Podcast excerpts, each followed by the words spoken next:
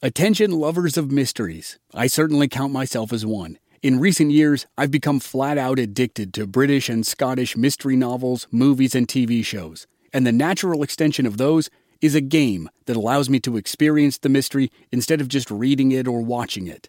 Don your own detective hat in June's Journey, a free, hidden object mobile game that delves into the captivating journey of June Parker a self proclaimed detective on a quest to unravel the mystery surrounding her sister's untimely death. It's set in the glitz and glamour of the roaring 20s, and you play as June, deciphering clues and uncovering secret plots within thousands of beautifully illustrated scenes.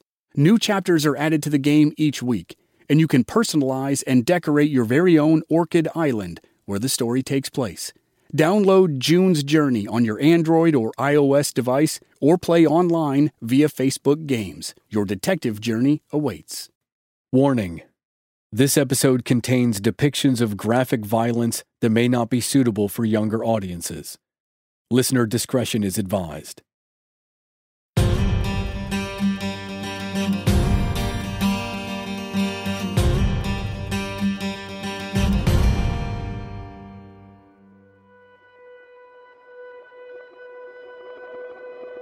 On the morning of March 14, 1891, every newspaper in New Orleans, and many throughout the nation, featured the same story in their headlines.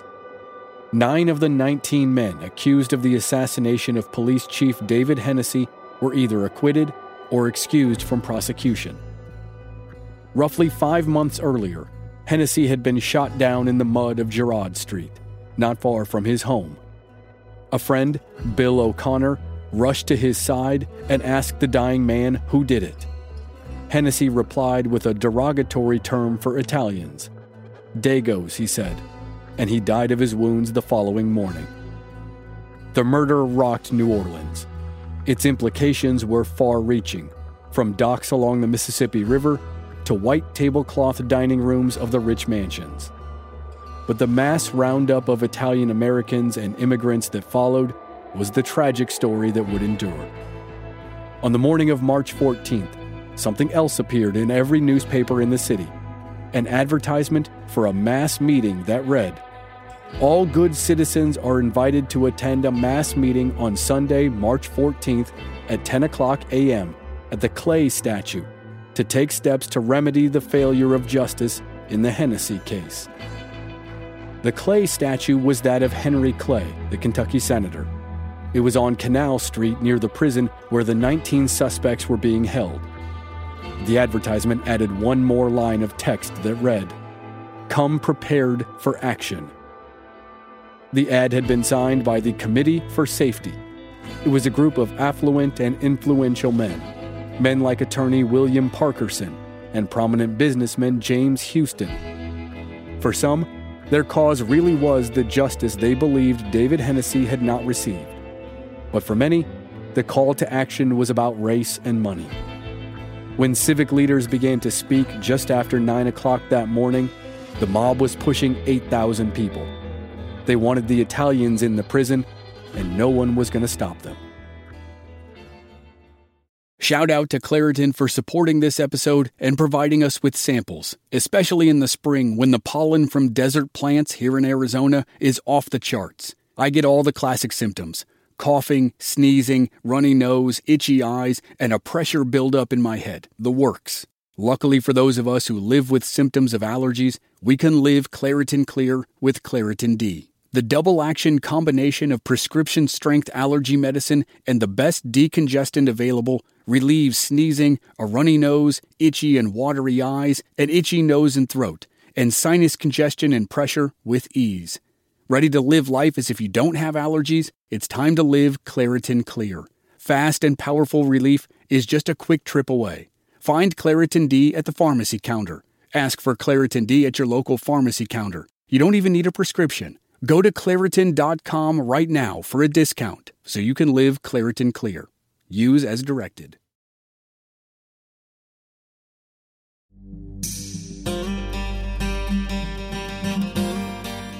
From Black Barrel Media, this is Infamous America. I'm your host, Chris Wimmer, and this season we're telling four infamous stories from New Orleans over the next six episodes. This is the second of two episodes about one of the darkest chapters in New Orleans history. This is episode 3 The Sicilian Lynchings, Part 2.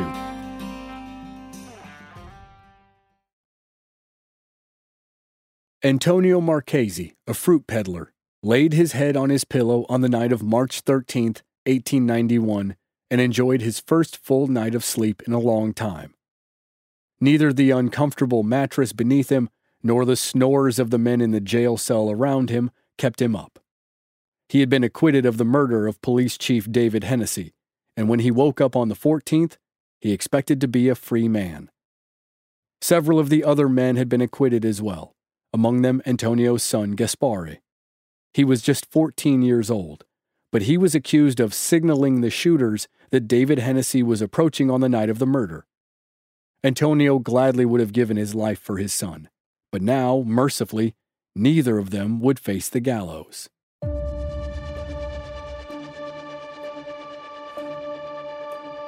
Down the hall in a private cell, Joseph Macheca enjoyed coffee and read the newspaper. His wealth and status allowed him to avail himself of extra amenities and privileges that could be bought by someone in the New Orleans parish prison. It made sense, he thought. After all, what couldn't be bought in this city? The prominent political boss was thought by many to be a mafia leader, but he, too, had been acquitted of the murder. Even further down the hall, in a cell reserved for men condemned to die, Emmanuel Polizzi sat in a corner.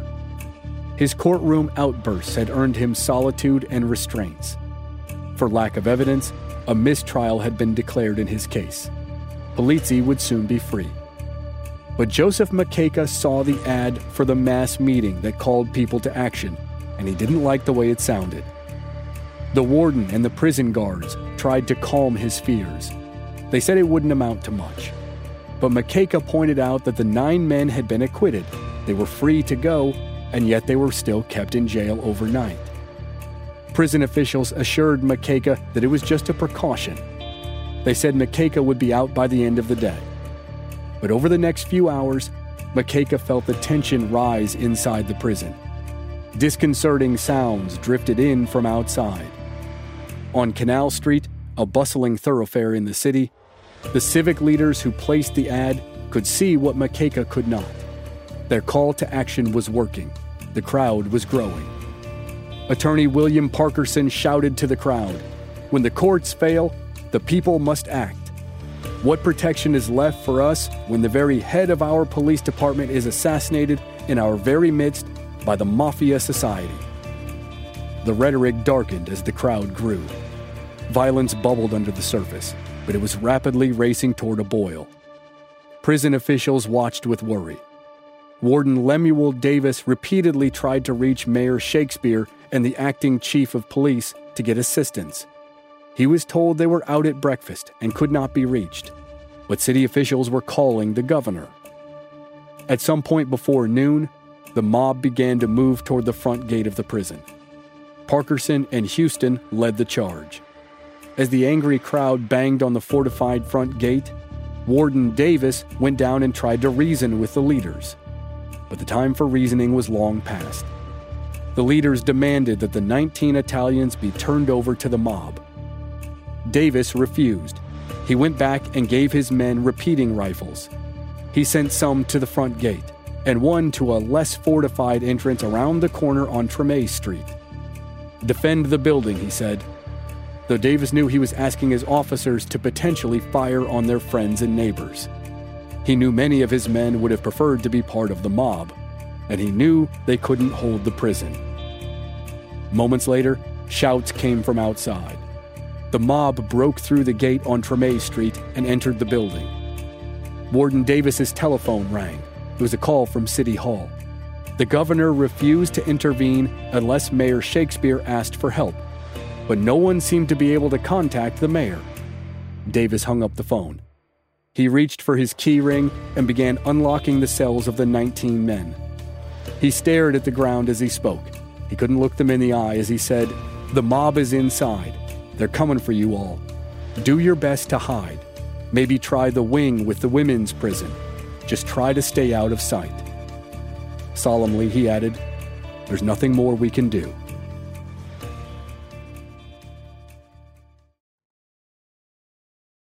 The 19 men stood in silence in their unlocked cells. It was only when the screams of the storming invaders grew dangerously close that they realized they had to move. Joseph Macheca grabbed Davis's arm and pleaded for him to let the men have guns, to let them have a fighting chance. The warden refused. Macheca, along with Antonio Marchesi and Antonio Scaffidi, ran up a staircase to one of the floors above.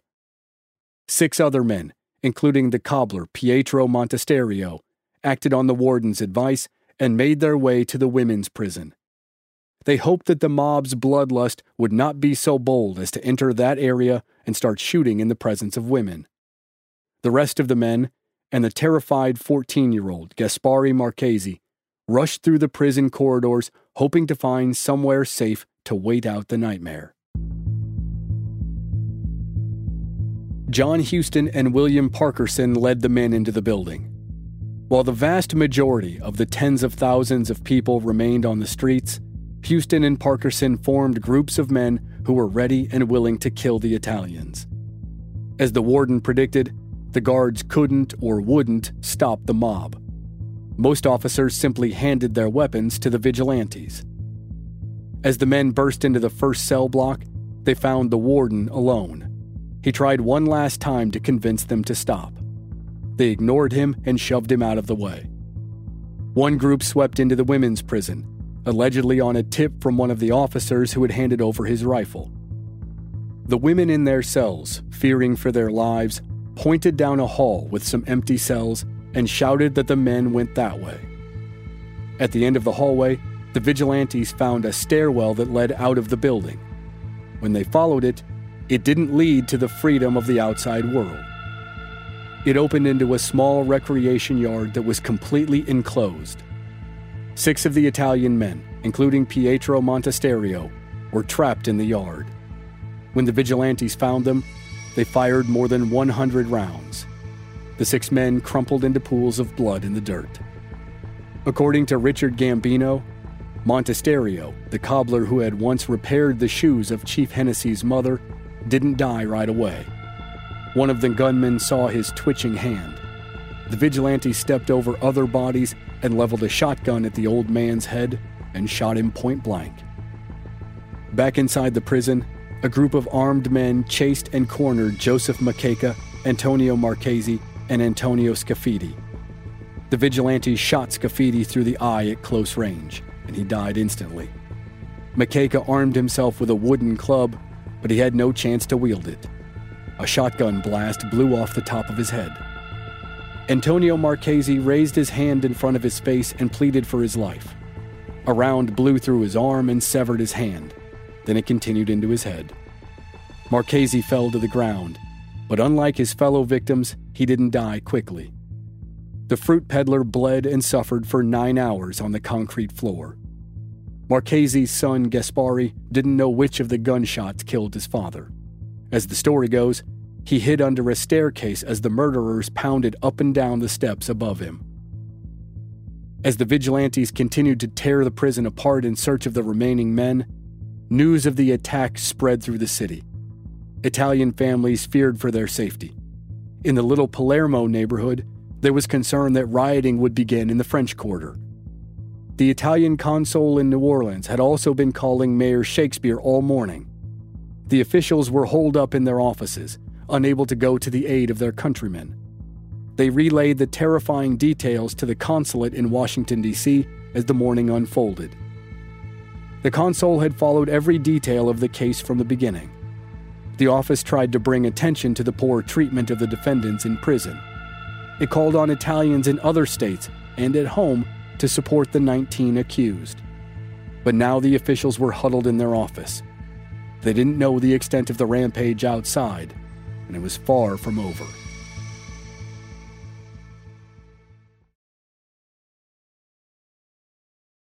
Emmanuel Polizzi's solitary cell had been unlocked, and he was given the same chance as the other men, but he remained crouched in the corner, mumbling furiously to himself.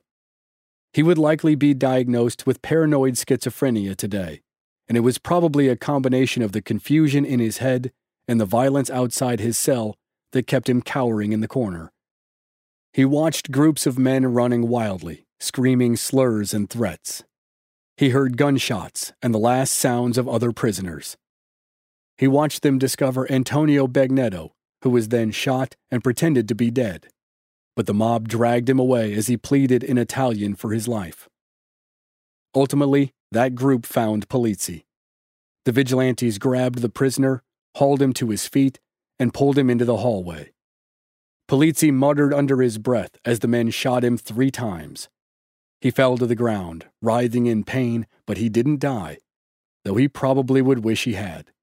His ordeal was far from done.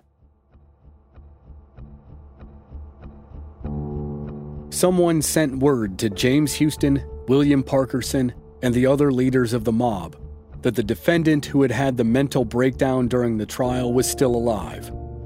Parkerson and Houston told the men to bring Polizzi to them. Some historians have suggested that what happened next was an act to give the mob proof that justice was being served and to prevent a riot by people fighting to get into the prison.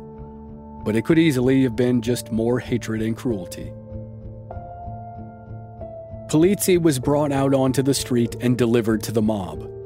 They lifted him up and passed the dying man over their heads to a street lamp that had been turned into a gallows.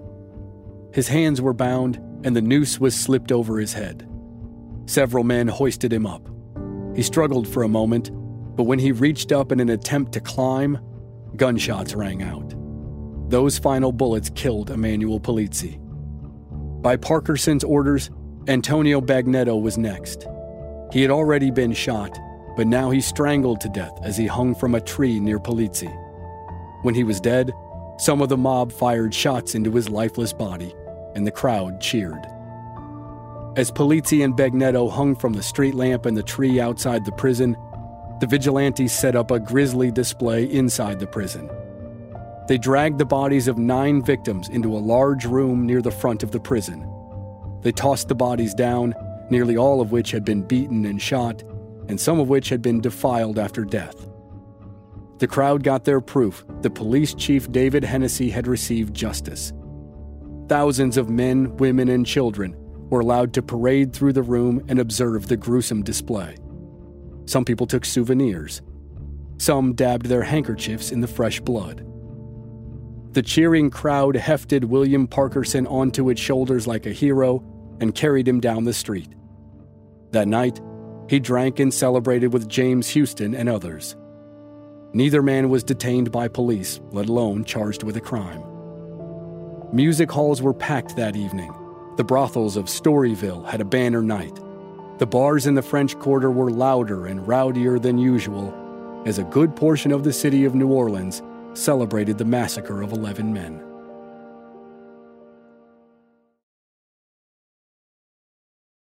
Gaspare Marchesi hid under a cot in an otherwise empty cell as the rioting and the killing began to wind down. He had been discovered under the stairs, but when the vigilantes dragged him to William Parkerson, the mob leader ordered the rioters to spare the 14 year old. Eight others shared the younger Gaspare's luck. They hid or evaded the vigilantes long enough for sanity to return to the parish prison and for order to be restored. Within days, the surviving defendants were set free by the district attorney, and all charges against them were dropped. The families of Antonio Marchesi and Pietro Montesterio never claimed the bodies. Most likely, family members were too afraid of further violence. Both men were given a Catholic Mass and buried in a potter's field. Emmanuel Polizzi was buried in Cypress Grove Cemetery. According to reports of the time, only his wife and one other person were at the burial. Joseph Macheca's funeral was held at St. Louis Cathedral, the grand Catholic church at the head of Jackson Square. The Mass was well attended, and Macheca was interred in an ornate casket at St. Louis Cemetery No. 1. The victims' families mourned and buried their dead, but the men responsible continued to be lauded in public and private in New Orleans and around the nation. Almost immediately, large institutions such as the Cotton Exchange released statements in support of the actions of, quote, the heroes at Parish Prison. Wealthy private citizens raised money to help with legal fees if any of the murderers were brought up on charges. The story that mob justice was warranted and the mob's leaders were heroic played well at home, but there was a different reaction abroad. The Italian consulates in New Orleans and Washington, D.C. had adamantly fought for the 19 accused men from the minute they'd been taken into custody. In the aftermath of the killings, they were enraged at how little was done to protect the men and how little was being done to get justice for their murders. The Italian government demanded that the families of the victims be paid for the tragedy and called for the arrest of the known leaders, men like James Houston and William Parkerson. They underscored the fact that three of the murdered men were still subjects of King Umberto of Italy. Under a U.S. Italian treaty, each nation was bound to protect the other subjects and their rights. The United States failed. President Benjamin Harrison pleaded with the Italian government. He maintained that it was a state of Louisiana issue. Constitutionally speaking, there was nothing he could do. Then an ultimatum came from Rome prosecute the murderers, or Italy would sever diplomatic ties. President Harrison urged the Louisiana governor to convene a grand jury, and he finally did. But the investigation was a sham. The vigilantes were never in jeopardy. When the inquest's results came back, they stated plainly that the lynching was headed by, quote, the first, best, and most law abiding citizens in New Orleans. The nation of Italy stood its ground. When the grand jury gave its report, the Italian ambassador and all other officials left the U.S. and returned to Rome. President Harrison ordered the entire American delegation in Italy to return to the States. He tried to ease the tension with Italy by allocating $25,000 that would be divided between the families of the three victims who were still Italian citizens. Before Harrison lost re election in November of 1892, he declared a national celebration for the Italian born Christopher Columbus. Publicly, the declaration was to celebrate the 400th anniversary of Columbus landing in the New World. But it was hard to ignore the likelihood that it was also meant to mend Italian American relations.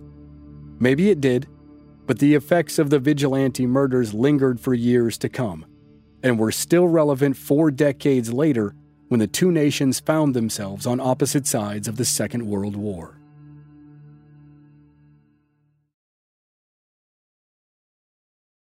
In the aftermath of the murders, Mayor Joseph Shakespeare, who was conveniently out of the office on the day of the riot, claimed he was never offered assistance from the governor. He vigorously opposed the investigations into the men responsible though he had run for mayor on a pledge to be hard on crime.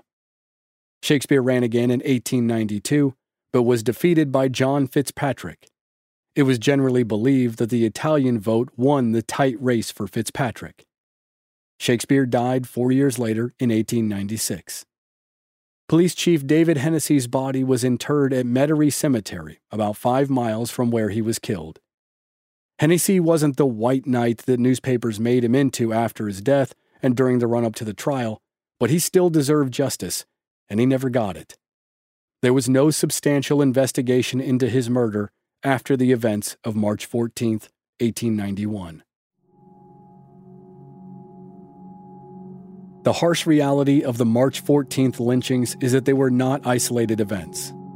One academic study of the incident found that eight more men of Italian descent were lynched in Louisiana over the next 10 years. And obviously, that number pales in comparison to the number of black people who were lynched in Louisiana and across the U.S. A report from the Equal Justice Initiative, published in 2017, said 4,084 lynchings of black people took place in southern states between 1887 and 1950. 549 of those happened in Louisiana. Like most of those acts of violence, no one was held responsible for the murders of 11 people on March 14, 1891. Mob leader William Parkerson was lauded in the media for doing what he referred to as his great and terrible duty. One of the men who participated in the mob, John M. Parker, was the president of the Cotton Exchange. He refused to admit that any man did anything other than deliver justice. He went on to become the 37th governor of Louisiana. Several families sued the city of New Orleans for failure to protect its citizens. All but one case was thrown out.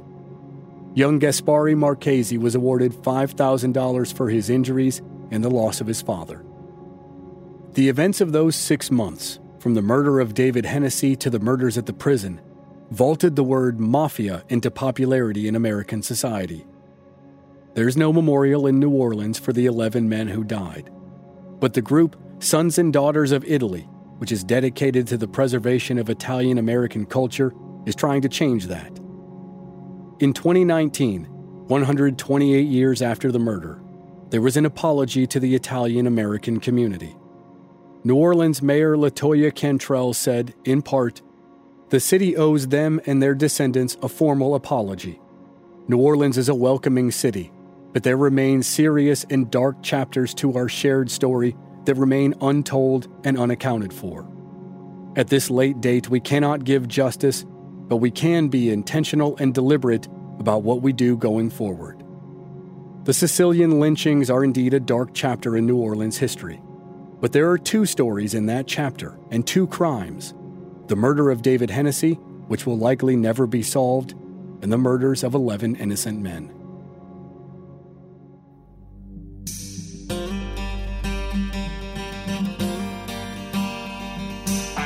Next time on Infamous America, We'll begin the story of a mysterious and elusive killer who stalked the streets of New Orleans in 1918 and 1919.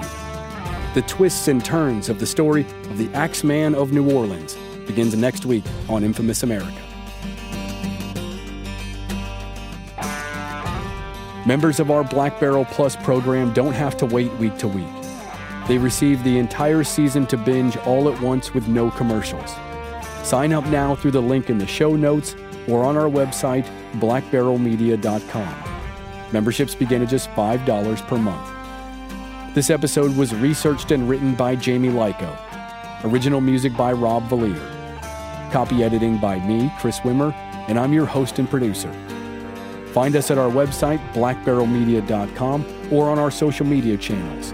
We're Black Barrel Media on Facebook and Instagram, and B Barrel Media on Twitter and you can stream all our episodes on YouTube. Just search for Infamous America Podcast. This show is part of the Airwave Media Podcast Network.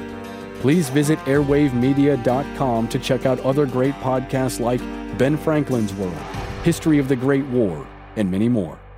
Thanks for listening.